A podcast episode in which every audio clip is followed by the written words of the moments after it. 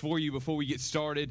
Next Sunday is our Operation Christmas Child Collection Sunday. So if you've not brought your shoe boxes, try to get those in uh, by next Sunday. If you have not collected them and you would like to do that, if that's something you'd like to participate in, there are shoe boxes inside the lobby right here. Uh, so you can step right inside the lobby and you can find shoe boxes that you can take and fill up as a family and bring those back so that we can ship those around the world and hopefully share not only the, the, uh, the joy of Christmas, but the good news, the gospel of Jesus Christ. So we'd encourage you to be a part of that. But also, just to remind you, next Sunday night at 6 o'clock, we are going to do our annual Thanksgiving dinner. It's going to be a little different than, uh, than it has been in the past. We will have uh, a tent in the back, and so most of our seating will be outside. For those of you that just really want to be indoors, we will have some indoor seating that's available. Uh, the turkey, the dressing, and all the fixings, all that's going to be provided by the church this year, just uh, as a result of all the COVID excitement that we have going on around us. We are going to uh, to ask you guys to bring desserts. So if you'd like to do that, and what we're going to do is set up uh, a bunch of different dessert tables spread out so that hopefully we can uh, not have any of those gathering up and and and doing any of the things we're not supposed to do. So. Um, that will be next Sunday night at six o'clock. So we, we, we, we will send more instructions out and give you some more specific instructions next Sunday morning. Uh, as you may understand, may imagine, some of this we're playing by ear just a little bit as we try and figure out what it looks like to do all these things. But uh, I know that uh, Pastor Buster is working to make sure we have everything. If you are interested in helping out in the kitchen to get everything ready for next uh, Sunday, if you'll see Buster.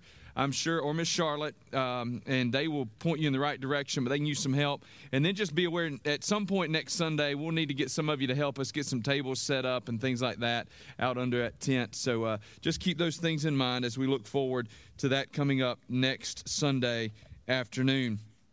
Having said those things, today we are going to finish the book of Hebrews. So we've been in Hebrews now for uh, quite a while. We will be finishing it up today. So if you have your Bible, we're in the book of Hebrews, chapter 13. Hebrews 13.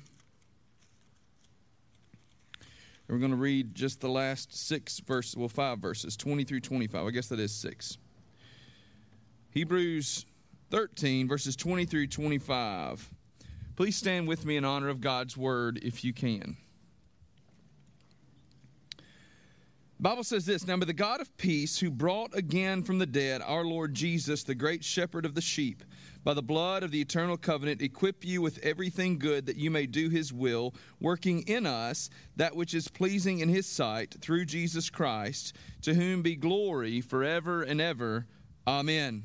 I appeal to you, brothers, bear with my word of exhortation for I have written to you briefly. You should know that our brother Timothy has been released, with whom I shall see you if he comes soon. Greet all your er, greet all your leaders and all the saints. Those who come from Italy send you greetings. Grace be with you all. Join with me this morning as we pray.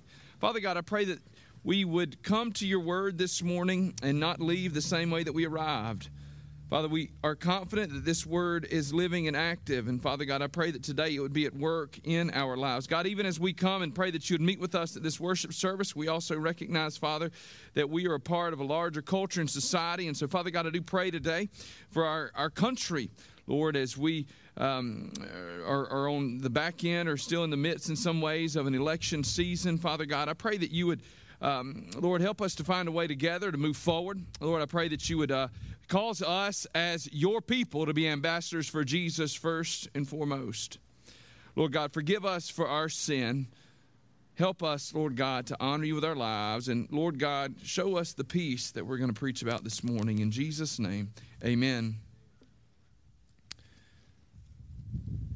I'll be honest, I'm a little surprised that here we are, November the, what's the day? The, the 8th, and I, I need sunglasses and a hat out here. This, uh, this is wild. This morning, I'm, I'm going to preach to you out of the end of the book of Hebrews, and the topic is peace and patience.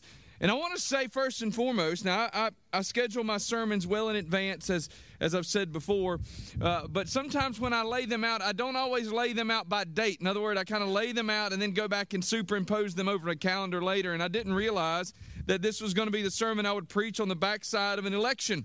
So many months ago, I didn't even realize when I planned this that this would be the Sunday after election, but it is appropriate and apt for us to wrestle with this a little bit today. Uh, what, what, what do we do to hold on when life doesn't give us everything that we would want? This election season has been the worst that I can remember. And like many of you, I was anxious and eager for it to be over. Like watching a Carolina football game here lately, isn't that right? Truth hurts, y'all. Yet on the other side of the election, half our country is elated and the other half feels defeated. Some are fearful and some feel cheated. So when life doesn't give you what you want, how do you hold on? How do you hold on to Christ and to your Christian faith? Before we get into the text of the scripture this morning, I do want to remind all of us that our hope is not in our government or any earthly leader. Yeah, we should be engaged, and involved in those processes, but regardless of the outcome of any election, our hopes and our desires are rooted, they've got to be rooted in Christ. They have to be there first and foremost. Folks, if you're afraid that the world is going to end, or if you believe this world has finally been saved, you're wrong, regardless of how it is you're, you're thinking. Because at the end of the day, we serve the great King who holds all these things in the palm of his hand. He's not been unseated, nor has he been replaced on the throne. God never moved, and we need to keep those things in mind. Nevertheless, moving on from election season, let's just wrestle with this question What's it look like for us to hold on? When, when it's difficult, when it's challenging, it's not just during election seasons that we can struggle with this, is it? Sometimes they're big things that cause us to wonder, sometimes they're small things. I, I, often stand on the porch here after funerals. So when we have a funeral here at the church, I'm usually the first one out of the building when a funeral's over. And I, I lead the procession out, I lead the casket out, and I'll stand there and I'll wait for everybody to come by. And I'll stand with my back to the building just like this, and I'll look at the road, and I'm always amazed at, at, at, at what, what I see. Because I know that behind me in that building are people whose world is turned upside down. And yet I look out and I watch cars drive up and down the road, and those people have no idea that anything's going on. They don't even know that something's wrong. You see, folks, sometimes when we think about how it is that we're going to carry on, sometimes it's a big picture thing that affects many, many people. Other times I turn around and I wonder how a husband is going to carry on when his wife is in a casket, and yet everybody else in the world still going, the, the world, life's still going on as usual. See, folks, those questions of how do we hang on? How do I have peace and patience? They can sort of hit us from all sorts of different angles. And then I think we can all understand that the more years of experience we have in life, the different ways these things hit us, right? Can, can, can you remember being uh, a young person, uh, like like 25, okay, not like one of those babies like 18, but can you remember being 25 and the things that seemed like they were so big? And you look back 15 or 20 years later and you go, why did I let that completely unend, upend me? Why did I let that ruin me? Angela and I talked about this when we had our first child. Listen, it was so hard to get one kid ready for church. It was like we had a kid, and then you try to get to church, and it's like 45 minutes late, and you walk in the door. And uh, you first time parents, we know how it feels because we see you walk in with that one child, and you look like you've just been beat and abused. And it's amazing how a six month old child can completely ruin your life. I mean, you're trying to get out the door, and inevitably you're supposed to leave at 8:45 so that you got an extra 15 minutes to get there. And at 8:43, there's one of those bad diaper situations that results in having to bathe a child, change a child, clean the carpet, and then before it's all said and done, you've had to clean yourself. And and you look at the clock and it's 9:30. You go, I don't even know if I want to go to church now. Four kids later, we look back and go, one kid, man, if you give me one kid, I can take over the world. With one kid, I can do it. With two kids, we can do anything, right? Perspective changes and age changes, but but regardless, in, in the midst of a moment, we sometimes look in the mirror, we sometimes look up and say, How am I going to hold on? That's what I want to wrestle with this morning. How do we hold on? Especially, how is it we hold on when following Jesus seems hard? First thing the writer of Hebrews gives, and remember, he's closing out his letter, his sermon to these people. Right? So, so what do you do? When you speak to somebody you write somebody a letter, you are going to put your most important things at the beginning and at the end. So, it's, in summary, he might say, after having said all these things, I want to leave you with these few closing words. And the first thing he says to them is this God is at work in you. God is at work in you. Look with me right there in verse 20. He says, Now may the God of peace, who brought again from the dead our Lord Jesus Christ, the great shepherd of the sheep by the blood of his eternal covenant, equip you with everything good that you may do his will. So he says, This is the God that we're talking about, the God who brings dead to life. I'm praying that God would continue to be at work in you and to equip you to do his will. What do you do when life gets challenging, when you wonder if you can hold on to Jesus? Can I urge you to remember that God is at work in you when the world seems to run amok? Christian, take heart knowing that God is not only working around you, He is at work in you. And watch this you can have confidence that He will give you what you need. What you need. We've said this before, I'll say it again. We, we run away from that idea that God will never put more on us than we can handle. It is often the case that God will give us more than we can handle so that we can lean upon Him because there will never be more than He can handle. God is at work in you. And the hope for believers, the hope for Christians, is not that we will never struggle, but the confidence in knowing that whatever the world throws at us, the God who is in us is bigger than the problems around us. Folks, do you know that? Do you, do you understand that there is a God above all, over all, through all, in all? This God that is bigger than our, per, than our, our current situation? This God that sees the big picture even when we only see our little slice of the, of the scenario, the situation? A God that's in control, and He's not just in control, He's at work in you. Believer, that's an incredible privilege that we have to know that God is at work in us.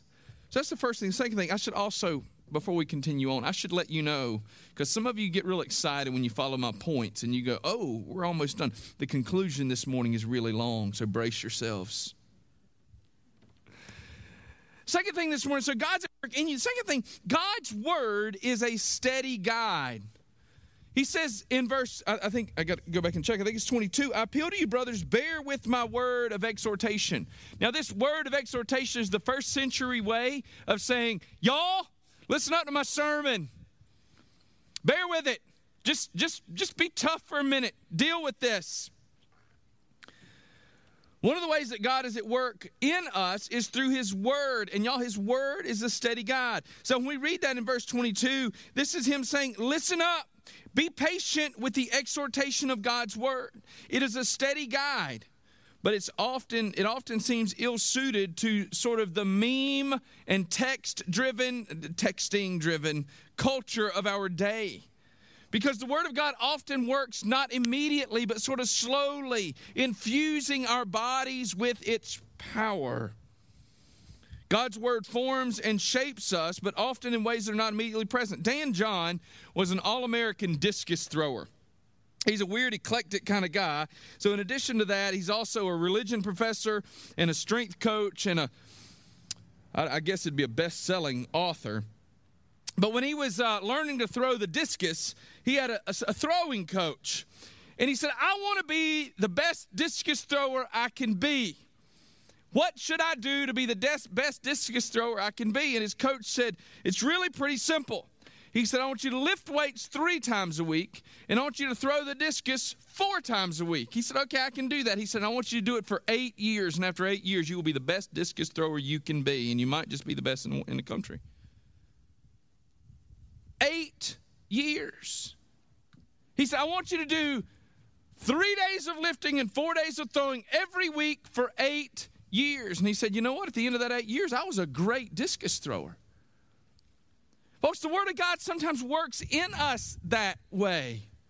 It's forming us, it's shaping us, it's molding us.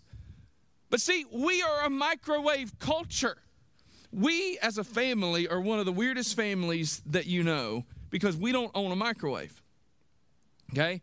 Now, I should be honest about the reason we don't own a microwave. It's because of the way our kitchen is built. There's not a real convenient place for there to be a microwave that doesn't sit on the counter, and we just don't really want one sitting on the counter. So when we moved in this house about a year ago, it didn't have a microwave, and we've just kind of learned to live without a microwave. But it's a little bit different, right? we, we, we, we, we're old school. I mean, we melt butter on the stovetop. Can you imagine? It's wild. But, but uh, not having a microwave really is not a big problem except when we get home from church this afternoon. See, when we get home from church this afternoon, I know what I'm having. I'm not telling y'all because some of y'all show up and there's not that much of it, and I'm not going to share. But I know what I'm having, okay? I know that it needs to be heated up. I know that for it to get heated up in the oven, it's probably going to take 20 minutes for it to get ready for me to eat it. I've got to wait on it. Folks, that's not the culture we've been we've been conditioned to live in, is it? I'm supposed to be able to pop it in the microwave for 30 seconds and run with it. We want the same thing from the Word of God. We want these quick fixes, all right? Well, I got up. I spent I spent all last week spending five minutes a morning in God's Word, and you know what? I don't feel any different, so I'm done with it. Come on, guys. Come on, God's Word is a steady guide. And it's a slow and steady pace setter. And over time, it changes as it works within us. Doesn't always work overnight, but a regular, steady diet of God's Word gives us this, this sort of godly internal ecosystem. See, we can be confident that God's Word is always true and always applicable. The writer of the Hebrews understood the people to, needed to not only hear the word of God, but they needed ready. They needed to be urged to honor the word. But he also understood that it wasn't always easy to hear the word of God. As your pastor, I know that. See, sometimes we run into this, this mess where you go, Well, you're the preacher, so it's all, you don't understand what it's like. Listen, I understand that there are times when hearing the word of God is not what I want to do. As a matter of fact, there's some passages in Scripture that I don't always enjoy because they speak against me. Sometimes just I'm not in the mood. And yet God's word is still steady and true regardless of how I feel. It, regardless of what's going on in the world around me. Whether it's election season or not, God's word is still true. Whether it's too hot in November or not, God's word is still true. In the middle of a pandemic, God's word is still true. And folks, God's word will still be true when we're experiencing life in the way that we want to experience it at some point. You know sometimes it's actually easier to cling to God's word, though, in the hard days than it is the good days because when life gets really easy, we have this temptation to ignore it, to forget it. When I don't need it, I forget that it's there. God's word is a steady guide. And if we will consume a steady diet of God's word, it shapes us and it molds us. But be careful, it's not going to happen overnight. And y'all, be patient with those people who say to you, listen up. Because we all need those people in our lives who will speak the word of God to us, even in the times and the places when we don't want to hear it. God's word shaping us and molding us. So, what can we do when we, how, do we hold on? How do we find peace and patience? Remember that god is at work in us. Remember that god's word is a steady guide. And number three this morning remember that you are not alone. Now usually when the preacher says this he says god's here for you. And folks god is here for you he is a friend who sticks closer than a brother, and I do not deny that for one minute. But the writer of the Hebrews doesn't finish out his word with this, this hey, God is, is here for you and he's for you. He finished out his word this way. He says, you should know that Timothy's been released. And if I can, I'm going to bring him with me when I come to see you in just a little while. Greet your leaders, tell them that I miss them. That's kind of what that says in the Craig version. Grace be with you all. But remember, he didn't just say it here. If we run back up to verse 19, he says, or in 18, pray for us that we may have a clear conscience, desiring to act honorably in all things. I urge that more earnestly in this order that I may be restored to you sooner. He says, I'm going to come see you. You're not all by yourself. Christian, listen to me. How do you hold on one of the most, um, that's not, I was going to say one of the most greatest, but that's not really good English at all. Let's just go with it though. One of the most greatest things that comes about being a part of a healthy church is a confidence that we're not alone. This preacher in Hebrews wants his hearers to know that they aren't all alone. He says, I'm going to try to get there, and if I can, I'm bringing Timothy with me. I am going to show up. I know I sound a bit like a broken record here, but one of the greatest benefits of a healthy church is knowing that you don't have to go through life alone. And if it's a really healthy, godly church, and this is important. See, a healthy church is the kind of place not only where you find people to do life with, it's where you find godly people who will walk through life with you and urge you to be more godly as a result of their presence in your life.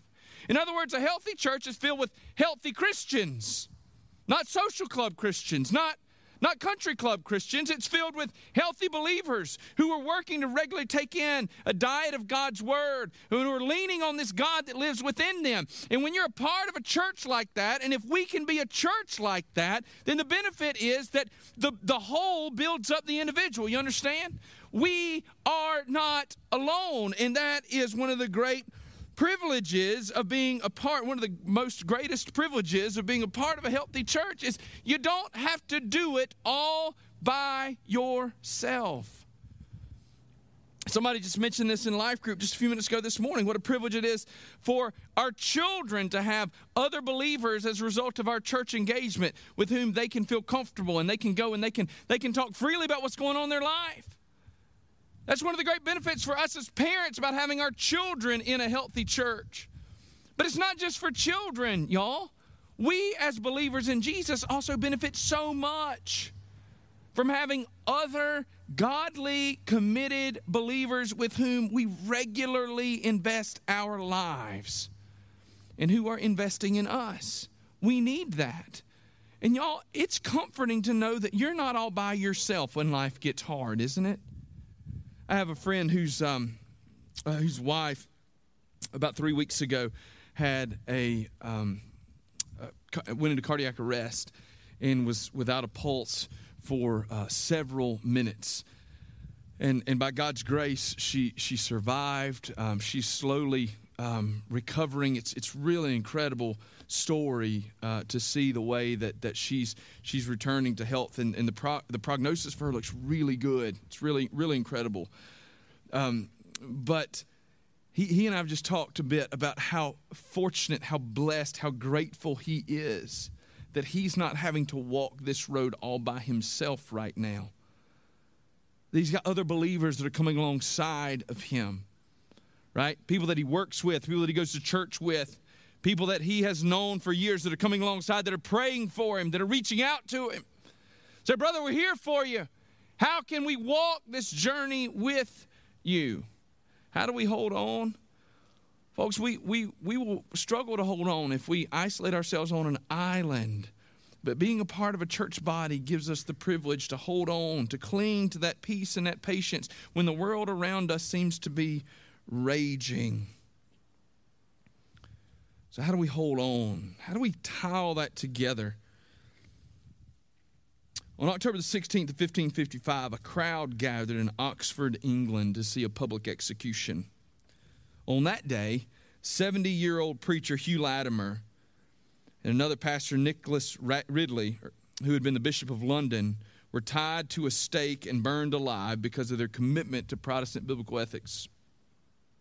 The government of England had turned against them, their religious liberty was stifled, their freedom was taken away, and they were staring death in the face. Yet we are told that as they approached the stake to which they would be chained and burned, Ridley kissed the stake and the two men prayed. Ridley prayed aloud, O Heavenly Father, I give unto thee most hearty thanks that thou hast called me to be a professor of thee even unto death. I beseech thee, Lord God, have mercy on this realm of England and deliver it from all her enemies. Peace and patience, even as he faced death. Foxe's Book of Martyrs tells us that as the wood of the pyre was stacked high around the men and the flames rose, Latimer said aloud, Be of comfort, Master Ridley, and play the man. We shall this day light such a candle by God's grace in England as shall never be put out. Folks, can I tell you that having peace in the midst of difficult days is not dependent upon what the world around us does, and it is certainly never dependent upon what our government looks like. In Hebrews 10:34, we've already been told of first century believers who joyfully accepted the plundering of their property since they knew that they themselves had a better possession and an abiding one. We are called to be Christians who will face hate and reviling and exclusion for Christ's sake, and yet rejoice in that day and leap for joy, for behold, our reward is great in heaven. How do we hold on when life isn't what we expected or wanted? We are called to be Christians who see the beauty and the worth of the Son of God. Folks, in conclusion, let me ask you have you faithfully clung to the unsearchable riches of Christ? Are you working to not only be a follower of Jesus, but to raise up those generations who say with Paul, I count everything as loss because of the surpassing worth of knowing Christ Jesus, my Lord? Folks, we are urged to remember that according to 1 Peter 2:11, we are sojourners and exiles and our citizenship is in heaven from which we await a savior, the Lord Jesus Christ. We must cling to the truth shared by Paul that to live is Christ and to die is gain. How do we hold on? How do we have peace and patience in tumultuous times? Folks, what if I told you that we won't find it on our TV screens? We won't find it in Columbia or in Washington, D.C. If we want to have peace and patience in difficult days, we remember the King. We celebrate that He is at work in us. We find strength and comfort in His Word. And we rest in the confidence that we are not alone. He will never leave us nor forsake us. And y'all, he hasn't left us without fellowship in the world either. Oh, how quick can we be to become woe is me Christians?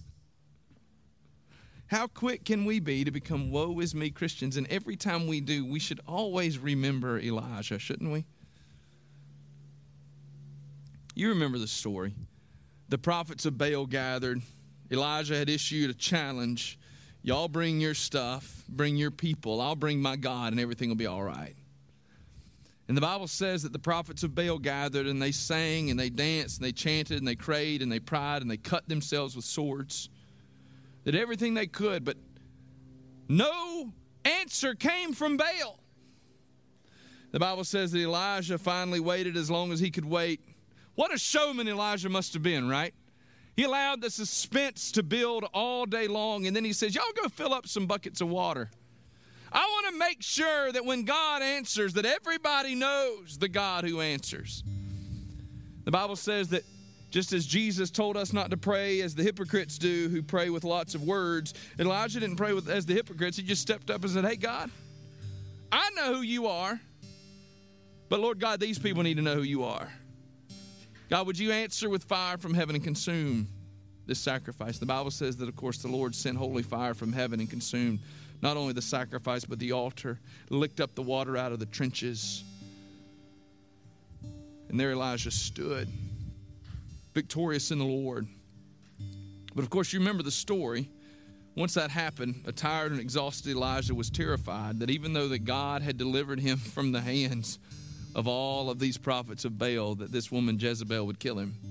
So Elijah ran and ran and ran till Elijah could run no more, and he falls out exhausted by this creek. The Lord sustains him for days on end. And finally, the Lord says, Elijah, what's wrong with you? Why are you acting like this? Still small voice.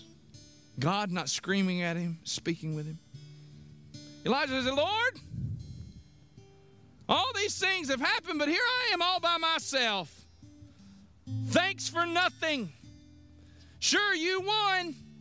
You look good, but here I am. The Lord says, Elijah, you've been so focused on yourself. But you have no idea what I've done. There are yet 700 prophets who haven't bent the knee. Prophets not people. These are just the leadership. He says, Elijah, I've got my people. And even though it may seem like everything's falling apart to you, everything is just fine. I never left my throne. Folks, when we find ourselves leaning toward despair, struggling to have peace and to be patient, let me remind you that God is at work in you, that God's work is a steady guide, that God will never leave you nor forsake you, but also that not only is God with you, He's given you His people to be your strength and your comfort in this world. I don't know what threatens to rob you of your joy right now. I don't know what it is that threatens to rob you of your peace. But I know this.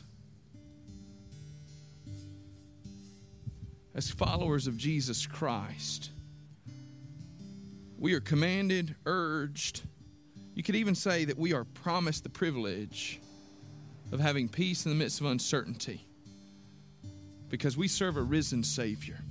The writer of the Hebrews began this passage that we started that we've preached from this morning with a reminder not only that God was with them, but of who this God is. Y'all, when you're tempted toward despair, let me remind you who He is. He is the God who brought Jesus from the grave. And He is your God and your Savior and your King. He's the Prince of Peace. And you can trust Him. If you're here this morning, you've struggled to have peace in the midst of turmoil or unrest, perhaps today would be the day that you would just give it to Jesus, in all honesty. And maybe you'll give it to Jesus today by just singing to the Lord. Lord God, my sacrifice of praise, I don't know how it's going to all work out, but God, I'm not going to worry about all that today. I'm going to focus on you and trust that you're going to handle it. Maybe you need to come and I'd, I'd, be happy to pray with you. Pastor Buster's inside. If you're inside, he'd be happy to pray with you. Pray with you to help you find that peace that the Lord would direct you. Perhaps there are other things that the Lord is working with in your life. As we stand and as we sing, I would invite you to respond as God would have you to do so. Let me pray for us as we stand this morning. Lord God, I am grateful for the peace that passes understanding that is found in Jesus Christ. Lord, I pray that you give us that in hard days. Help us to trust you. In Christ's name, amen.